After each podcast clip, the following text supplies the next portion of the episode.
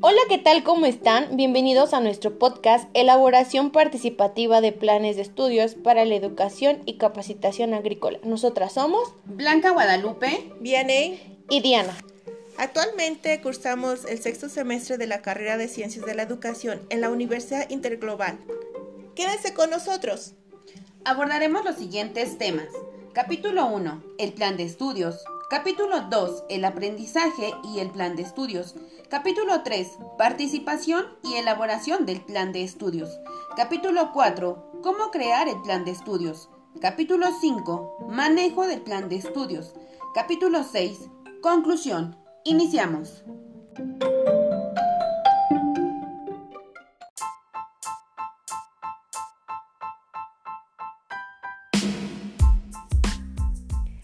Capítulo 1.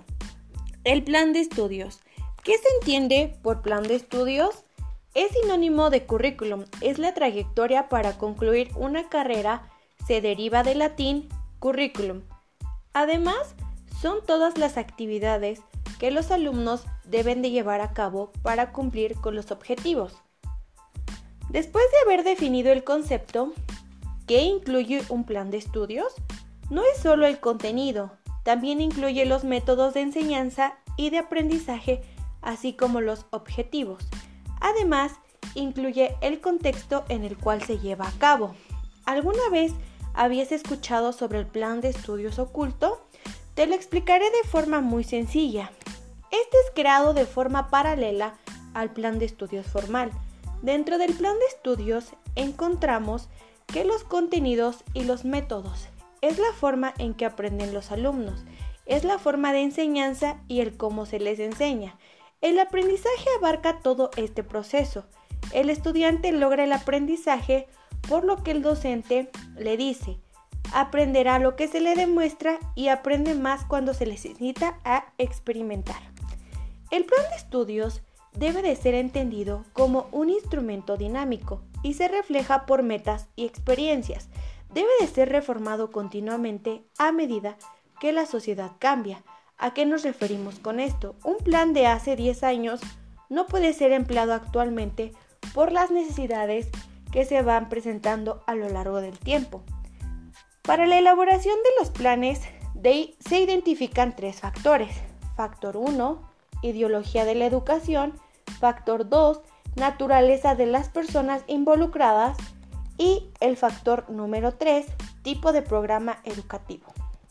¿A qué nos referimos con ideología sobre la educación y el plan de estudios?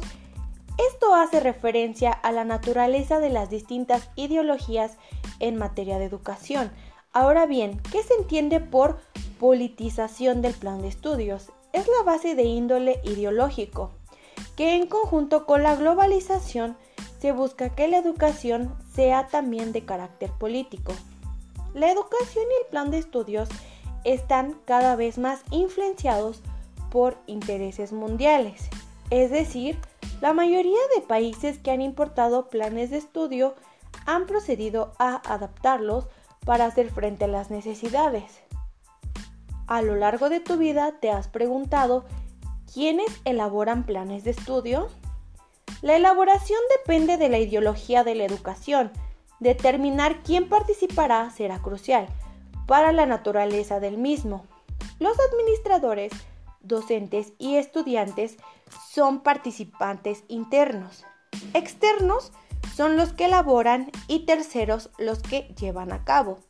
Un subtema importante es el plan de estudios y las materias. Las materias es definir qué se va a cursar, todo debe de estar relacionado.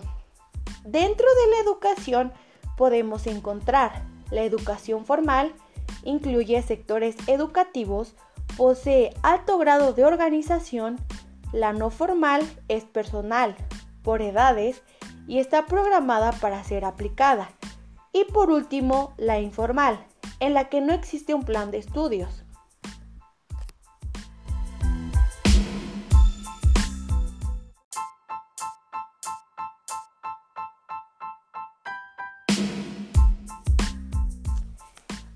Capítulo 2. El aprendizaje y el plan de estudios. La naturaleza del aprendizaje No vayas a pensar que hablaremos de ciencias o el medio ambiente, aunque así suene el concepto, es más bien la creación de una gama de actividades y experiencias.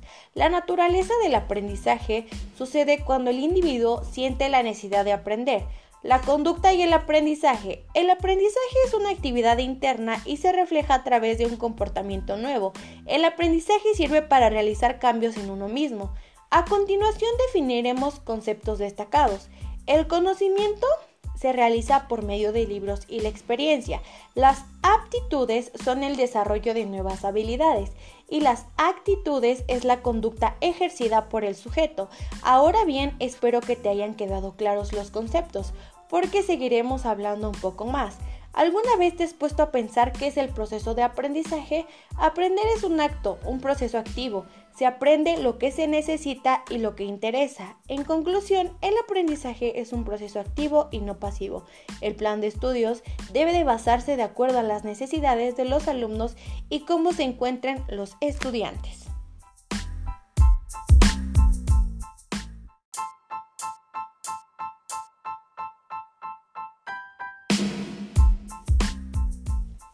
Capítulo 3. Participación y elaboración del plan de estudios. ¿Qué es participación y qué tiene que ver con el plan de estudios? La participación significa que las personas o comunidad estén activamente involucrados en las actividades del proyecto. Los participantes aportan ideas e información para la elaboración del plan de estudios. La participación se considera algo muy relevante en el sentido de promover y apoyar experiencias de diseño rediseño y evaluación curricular. Hay dos tipos de participación, internos y externos, que también se les puede llamar actores. Los actores internos son todos aquellos que se benefician y quienes ejecutan el proyecto. Los actores externos son los promotores del proyecto o quienes apoyan. También se puede tomar en cuenta que los actores son todos los que se involucran al diseño de un currículum. Puede incluir personas que propongan las asignaturas, un representante por parte de los profesores que conocen la complejidad del trabajo en el aula, o incluso alguien que percibe la realidad económica y política de la comunidad. Un experto en el diseño de plan de estudios que comprende el texto en el cual se llevará el currículo a la práctica. El primer enfoque participativo es determinar qué modelo de enseñanza-aprendizaje desean utilizar en los programas. Esto se basa en definir los objetivos, determinar las prioridades, formular las políticas, iniciar y mantener las actividades en los campos de desarrollo. Para los participantes es importante tener en mente los temas de índole generales, ya que ninguna lista es común o más bien no existe una lista de actores específicos que pueden ser utilizados en todos los cursos y programas. El interés de los participantes debe ser en general o específico en el curso. También se debe tomar en consideración que a algunos actores les va a interesar el proceso y otros el producto. Va a haber actores que son amigables y otros hostiles. Los distintos actores podrán ser expresados abiertamente o de manera encubierta. Es muy importante involucrar a la mayoría de cantidad de actores en la elaboración de planes de estudios. ¿Por qué es importante? Favorece su compromiso con el programa, la experiencia es valiosa e ideas pueden limitar o proporcionar recursos para el curso pueden garantizar que el plan corresponda a los estudiantes y a la comunidad. El propósito de los enfoques participativos es para ayudar a los participantes que desarrollen motivaciones, entusiasmo y compromiso. Y la matriz es muy útil para considerar la participación de los distintos actores. La matriz mide la importancia e influencia que cada actor puede desempeñar. Los métodos que puedes usar con los actores es entrevistarlos, taller, métodos de diagnóstico rudal participativo o de aprendizaje y acción participativa e evaluación posterior.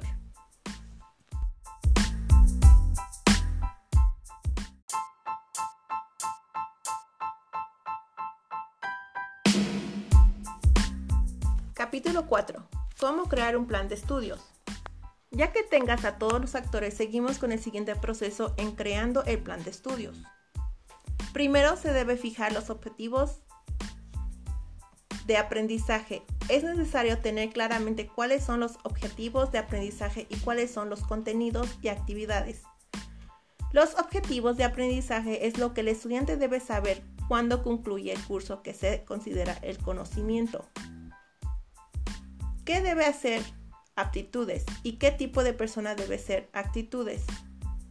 ¿Qué quiere decir todo esto? Esto se considera como los conocimientos que deben adquirir los graduados de un curso. El enfoque será basado en conocimiento, aptitudes, actitudes. Todo esto se considera como el conocimiento básico que adquiere el estudiante como el tipo de persona que debe ser y las actitudes que desarrolla a través de los programas de educación y capacitación. Ya que tenemos los objetivos, ahora cómo los redactamos. Cuando redactamos los objetivos se debe tomar en cuenta lo siguiente.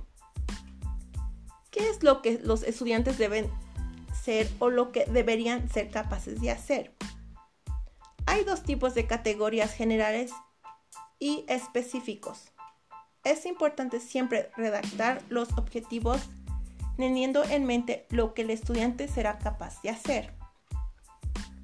Los elaboradores deben asegurarse que los objetivos estén descritos en términos de lo que los estudiantes serán capaces de hacer después del curso. Esto incluye la conducta deseada, las condiciones en que la conducta deseada deba manifestarse, el criterio o desempeño. También se toma en consideración determinar el, el cambio de conducta, establecer la condición, especificar criterios. El segundo paso es seleccionando los objetivos de aprendizaje, es decir, la información práctica y directamente relacionada con el tema. Para lograr esto es importante revisar un plan ya existente, emprender una actividad completa, participativa, tomando en cuenta las opiniones de los actores y sus decisiones. La elección de los temas debería ser equilibrada e incluir los distintos campos que forman una disciplina de estudios. El plan de estudios debe incluir actividades relacionadas con el desarrollo. La etapa para elaborar el plan de estudios consiste en siempre tomar en cuenta a los actores, ya que ellos recolectarán listas de objetivos de aprendizaje en las áreas de conocimientos, aptitudes y actitudes. Traduciendo los objetivos en actividades hay dos aspectos importantes, la selección del contenido y los métodos. La organización de las actividades, la flexibilidad apoya y guía al estudiante en este proceso. Para facilitar el aprendizaje debe de estar bien organizada. El docente es responsable de dividir en secuencias el material. Por ejemplo, mantener un equilibrio entre los distintos elementos como el contenido, los métodos y materiales. Una forma de organizar la ejecución de un plan de estudios es a través de un esquema de trabajo. Un esquema de trabajo es una división secuencial de los temas y actividades formando una serie de lecciones o sesiones clásicas. Esto incluye los métodos y materiales. Es muy común que cuando pensamos en métodos pensamos que son aquellos que se ocuparán por nuestros mismos docentes. Sin embargo, existen una variedad de metodologías de enseñanza-aprendizaje, como métodos de descubrimiento, métodos participativos, métodos de presentación y métodos de aplicación.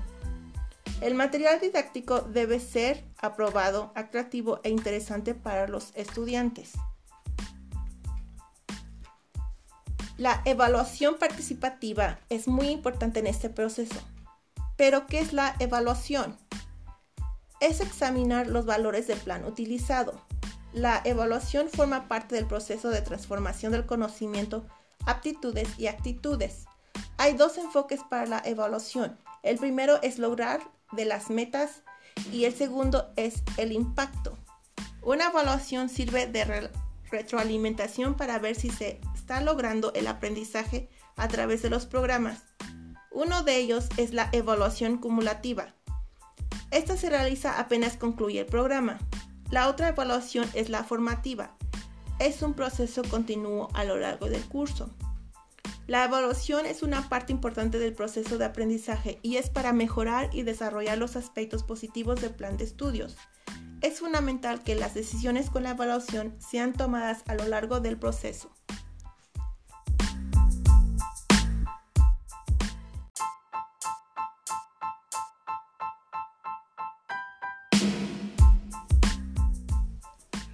Capítulo 5. Manejo del plan de estudios.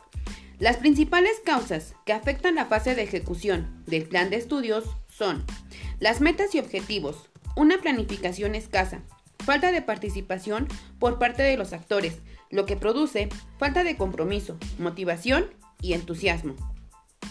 Falta de conocimientos, aptitudes y actitudes. Falta de recursos.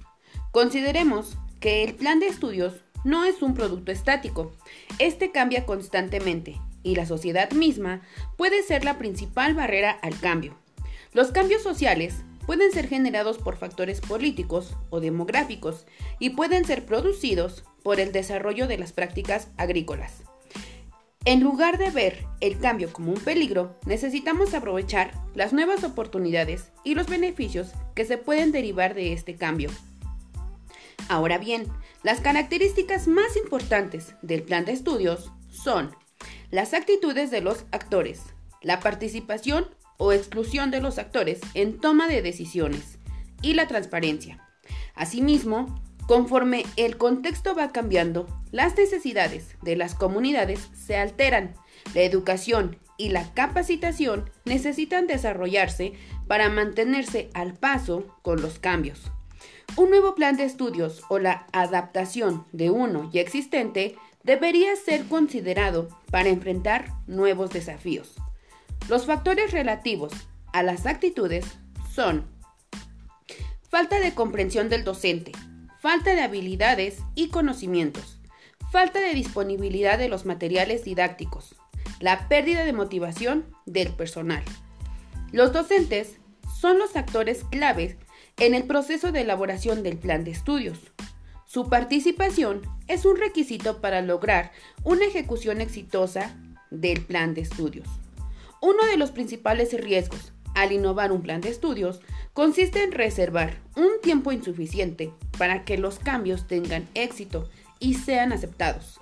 El nuevo plan de estudios no será únicamente el que cambiará, sino también la institución. Los cambios estructurales llevarán a cambiar los papeles del personal, revisar o desarrollar nuevos procedimientos y mecanismos, los cuales tendrán que operar en un contexto que no les sea familiar. La mayoría de las decisiones serán fuera de las instituciones o bien podrían haberse tomado dentro de las instituciones o por individuos. Es probable que sea necesario cambiar la gestión de recursos a fin de lograr una ejecución efectiva. Asimismo, algunos miembros del personal podrían requerir nuevas aptitudes y conocimientos, así como actitudes. Es importante mencionar que todas las instituciones y organizaciones necesitan desarrollar y hacer frente a los enfoques nuevos en un breve lapso de tiempo. Los desafíos que un nuevo plan de estudios presenta para la gestión en general incluye temas como la necesidad de saber si el estilo de gestión existente refleja de manera adecuada nuevas estrategias didácticas y de aprendizaje. La cultura de las instituciones puede facilitar u obstaculizar los cambios institucionales que derivan a partir de la introducción de un nuevo plan de estudios. Los miembros del personal de una institución son un recurso fundamental, ya que permite que la institución pueda responder a los cambios. Al final, serán los docentes quienes pondrán en práctica el nuevo plan de estudios. Todos necesitan expresar ese compromiso, motivación y entusiasmo para que el logro de educación y capacitación tenga éxito, ya que éste debe proporcionar y permitir el desarrollo del personal. El papel de todos los miembros del personal en cualquier institución educativa es promover el aprendizaje, La capacitación en los trabajos será necesaria para actualizar sus conocimientos y aptitudes, así como darles más oportunidades para crear en ellos la capacidad de llevar a cabo tareas específicas. La mayoría de los docentes necesitan una formación que les ayude a enseñar mejor, ya que probablemente no tuvieron oportunidad de desarrollar sus conocimientos, comprensión y aptitudes en esta área. Las actividades para el desarrollo del personal pueden incluir observación y apoyo, trabajos en equipo, rotación de tareas, monitoreo, autoevaluación, reconocimiento de logros, desarrollo de objetivos, participación en programas de capacitación, entre otros. Consideremos que para la mayoría de los trabajadores, la capacitación debe ser fuera, de fuera del trabajo, ya que les produce menos distracciones, nuevas experiencias, mejor conocimiento, socialismo, etc. La mayoría de las instituciones requiere que estas actividades estén directamente relacionadas con el trabajo, es decir, dentro de las instituciones, de manera que contribuya al desarrollo de la misma. La investigación es una de las maneras más significativas de realizar programas de desarrollo, en las cuales el personal y las instituciones puedan lograr un mayor acercamiento. La responsabilidad para lograr un cambio continuo y en aumento tendría que depender de los miembros del personal. Cada individuo necesita hacerse cargo de su conocimiento personal.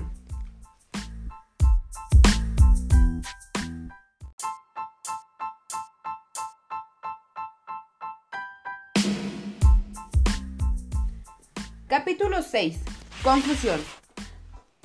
Todos los que están involucrados en la elaboración de los planes de estudio en cualquier institución educativa no deberían limitarse a compartir o negociar la toma de decisiones relacionadas con el plan de estudios.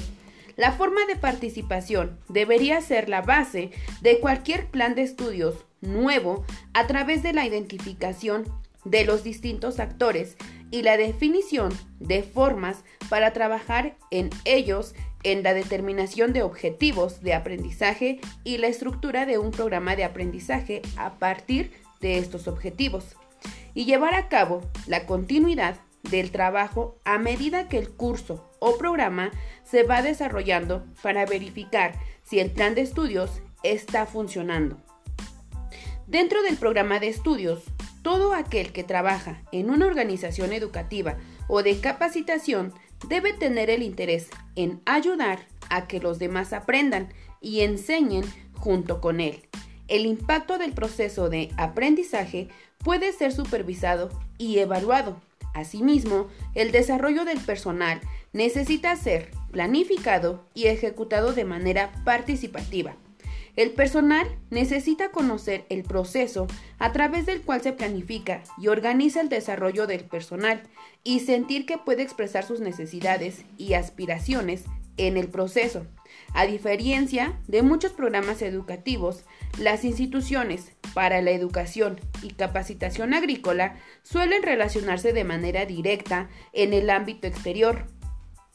Esta guía de capacitación se propone ayudar a todos aquellos que trabajan en el campo de la educación y capacitación agrícola a identificar a los actores de sus propios programas, sean estos docentes, administradores o investigadores de las instituciones educativas.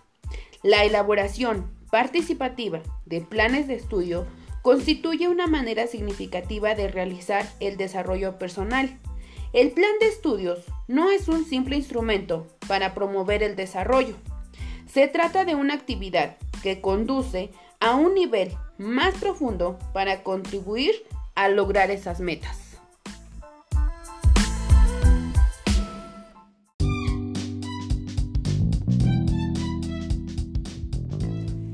Esperamos que te hayas dado una idea más clara de cómo es el proceso para la elaboración participativa de planes de estudios para la educación y capacitación agrícola. Los planes de estudio deben de ser de acuerdo a las necesidades que se tengan de la población, ya que de lo contrario no se tendrían buenos resultados ni avances. Lo más importante es analizar, contextualizar para poder cumplir con los objetivos específicos. Todo debe de ser congruente, desde las materias a cursar hasta el desarrollo de las actividades de los alumnos. Recuerda que es muy importante tomar en cuenta los actores para el desarrollo de un plan de estudios, ya que la participación es lo primordial en la elaboración. Y no importa equivocarse, ya que para eso es la participación de los actores y teniendo en mente los objetivos de acuerdo a las necesidades de los estudiantes. Las instituciones para la educación y capacitación agrícola suelen relacionarse entre sí. Las prácticas supervisadas y las visitas de estudio forman parte de nuestro plan de estudios. Con esta lectura nos proponemos apoyar a que todos los que trabajan en el campo de la educación y capacitación agrícola tengan un mejor desempeño y capacitación.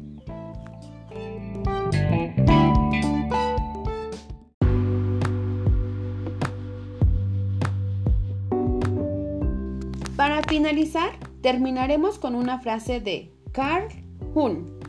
Uno mira hacia atrás con agradecimiento a los maestros brillantes, pero con gratitud a aquellos que tocaron nuestros sentimientos humanos. El plan de estudios es tanto la materia prima necesaria, pero el calor es el elemento vital de la planta de crecimiento y para el alma del niño. Por su atención, muchas gracias. Adiós. Adiós. Adiós.